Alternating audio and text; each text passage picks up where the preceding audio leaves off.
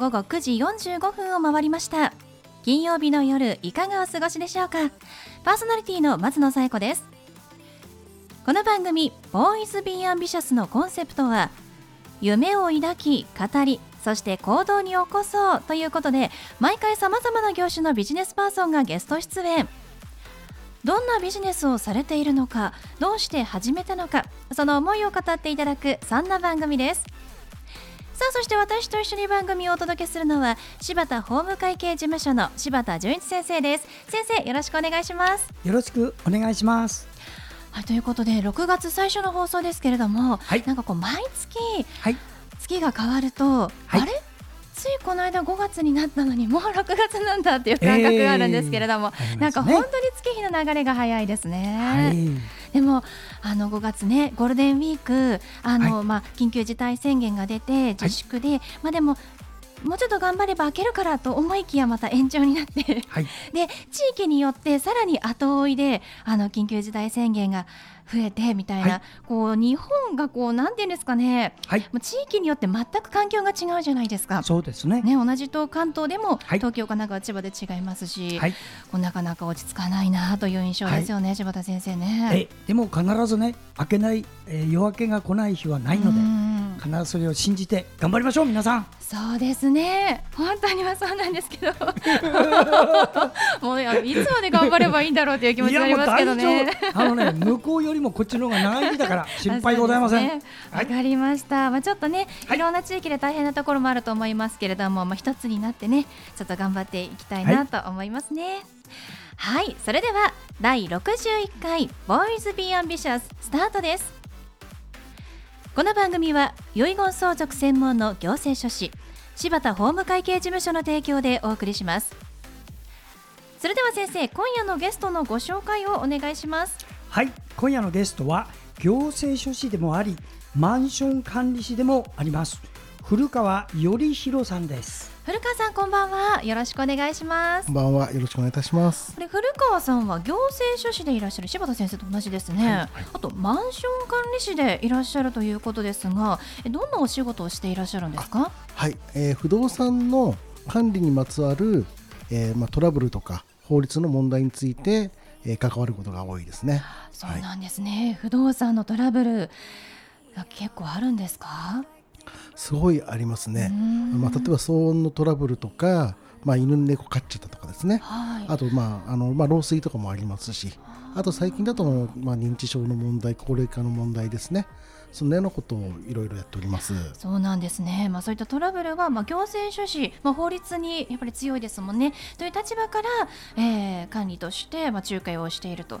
オーナーさんと入居者の仲介をされているということなんですね。すね。はい、いやでもトラブルって聞くと本当に大変だろうなと思うんですけれども何かこう最近あったこうよくありがちだと言いますか身近なトラブルって実際どんな例がありますか？そうですね。身近などで言いますと、えー、最近はあのやはり自宅でリモートワークとかする方が増えてますので、えー、騒音問題が、えー、去年1年間増えたかなと思いますね。すね、はい、確かに昼間家にいないと気づかなかった音も家にいることで気になってしまうことが増えるかもしれないですね。はいはい、どんな騒音があるんですか？えー、ものすごい大きな音立ててるっていうケース実は少なくてですね、えー、まあ、ちょっとした音が気になるとかっていうところで、えー、近隣が仲悪いことが仲が悪くなることが多いですね。はい、あとあのピアノ科の物件なんですけどもそのピアノがうるさいっていうことで隣の人と喧嘩するとかですね。あと そういうようなことがまあまあありますね。いや、はい、でもそれはもうよく起きそうなことですよね。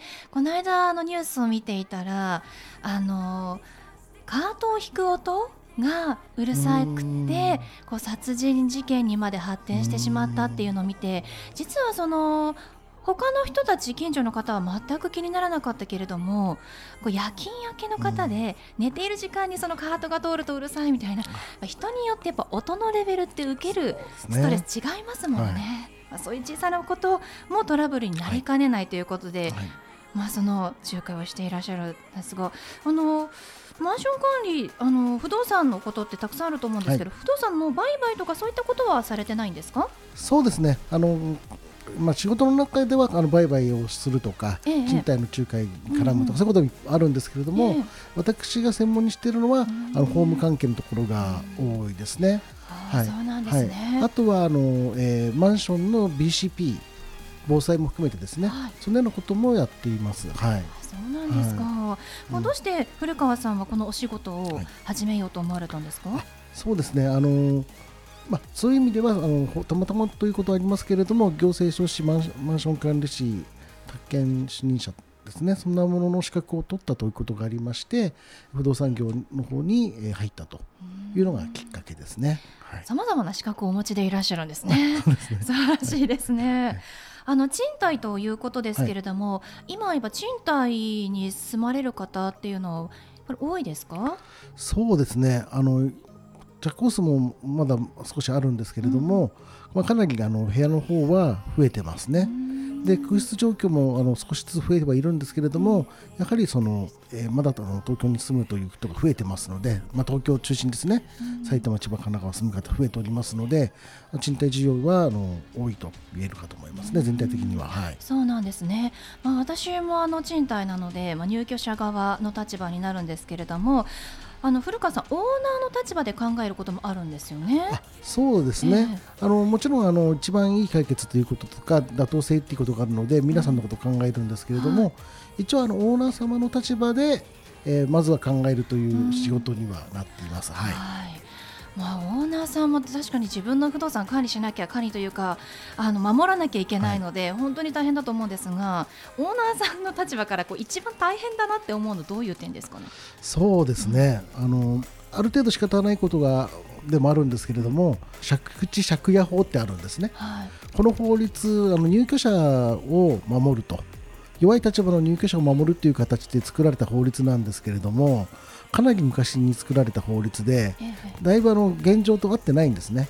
なので非常にあのあの立ちの悪い入居者の方も守られてしまうということがあってですね。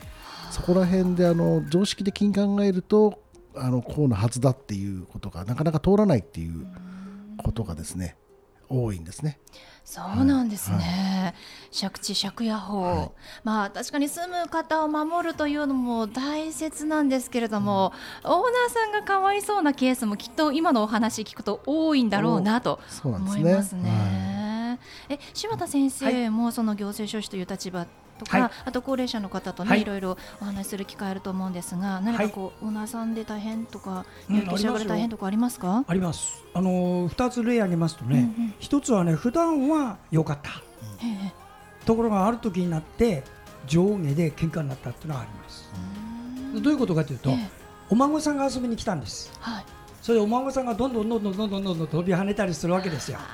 そうすると下で寝ていた方が うるさいですってことになったら孫可愛いもんだから何を言ってるんだ？ってからこれでいいから。孫さえ来なければねどうってことなかったんだよそれからあと一つはね、50代の方で自殺しました。で私呼ばれていって、あの遺品整理片付けた人やったら一人暮らしの人50代の女の方、で綺麗なんだよ家が。はい。ね。でそのご遺族の方が全部整理した時にこれで終わりですね。てかちょっと待ってください。この50代の女性がねこんな質素な服着てるわけない。必ずどっかにボックスがある、探し出そうってことですぐ近所にねもう山とありましたね。衣装が。そういうのもパッと分かってねこの年代でこれだけのことやってたらどこかに隠してるとそれをパパパパッと分からないと実は実務が続けないんですわ。ね、だからあの古川先生もそうなんだけども実務の集大成ですこれは。あね、すべて。さすがですそういうね。トラブルのケースもあったりするんですね。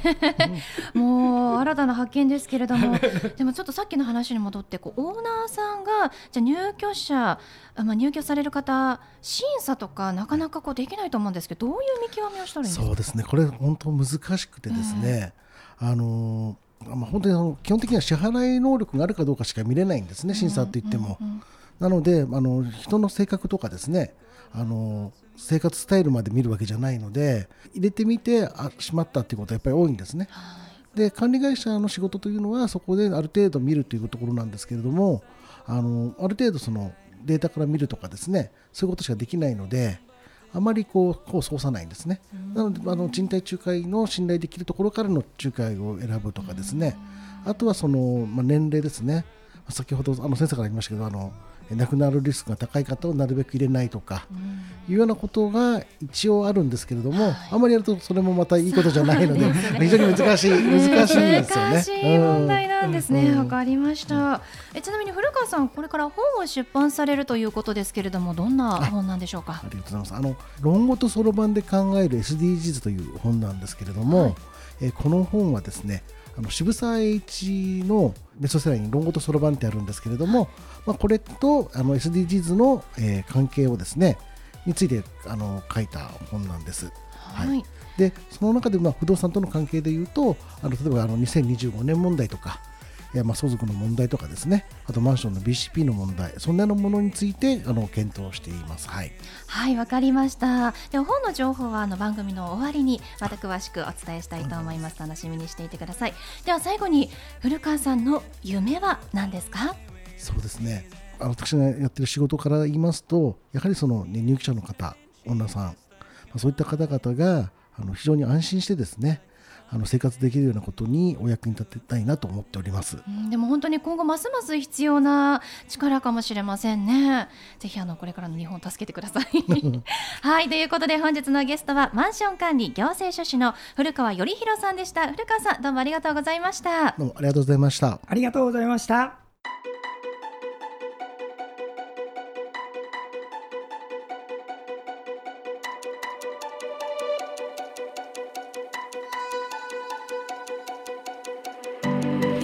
柴田先生のワンポイントアドバイスです。では先生今日はどんなお話をしてくださるんでしょうか？はい皆さん、えー、遺言相続専門の行政書士、えー、私の仕事は次世代の方が安心して住める。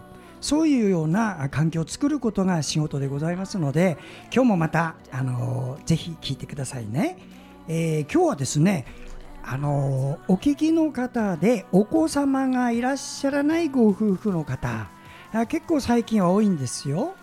あのそういう方がね注意しないといけないのは奥様の勘違いっていうのがあります。勘違いって何か？というとご主人さんにもし何かあって、えー、自分が1人になった時にご主人さんの財産は全部私のもんだよと思ってる人がいるんですね。ところが現実にはそうじゃないのね。確かにね気持ち的にはご主人さんのものだから妻が全部もらうのは当然だって言えばまあこれは分かります。しかし法律上はですねあのー、お子様がいないっていうことはまずご主人様のお父様お母様が来てるとそのお父様お母様とそしてあなたつまり妻のこの3人のものになるんです。それでもしお父様お母様が死んでいらっしゃらない場合にはそのご主人様のご兄弟と奥様のものになるんです。でご兄弟がもし死んでいたらご兄弟のお子様甥っ子姪っ子ここと奥様のものになる。その子供が死んでいたらてら大丈夫です。いいですか？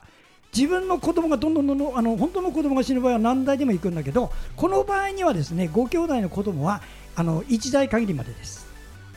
いろいろ面倒ですから遺言状書くとおすすめします。全財産妻にこれだけで結構ですよ。後の人全然出れません。よろしく。はい柴田先生の相談は電話東京0367801408 6780-1408までお願いします。以上柴田先生のワンポイントアドバイスでした。先生ありがとうございました。ありがとうございました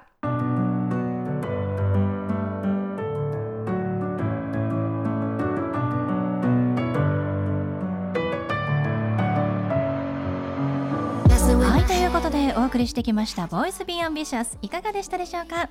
本日のゲストはマンション管理士行政書士の古川頼弘さんでした。え入居者さんとオーナーさんの、ま仲介をしていらっしゃるという方なんですがそんな古川さん本を出版されます。論語とそろばんで考える SDGs という本で産賀出版から6月中旬から下旬の頃に、えー、発売されるということですから皆さんぜひお手に取ってご覧ください。それではまた来週この時間にお会いしましょう。お相手は松野紗友子と柴田純一でした。それではさようなら。さようなら